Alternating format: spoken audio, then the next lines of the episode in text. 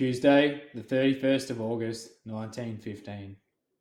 Awoke this morning with a beautiful headache and a temperature of 102 degrees.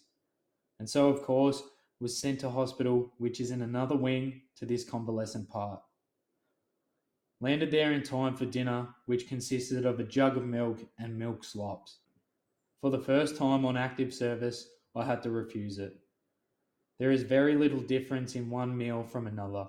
I'm worrying my life out, wondering what the name of good fortune is the matter with me. High temperature, headache, and a severe cold. At last, the MD comes round. Slight bronchial trouble is the verdict. Well, whatever the trouble is, I'm not going to stick here as I've got my appetite back and can't satisfy it on milk diet. On my temperature dropping to 99 degrees and the demand for room being great, I managed to get out and back to my old posse after expecting a serious illness.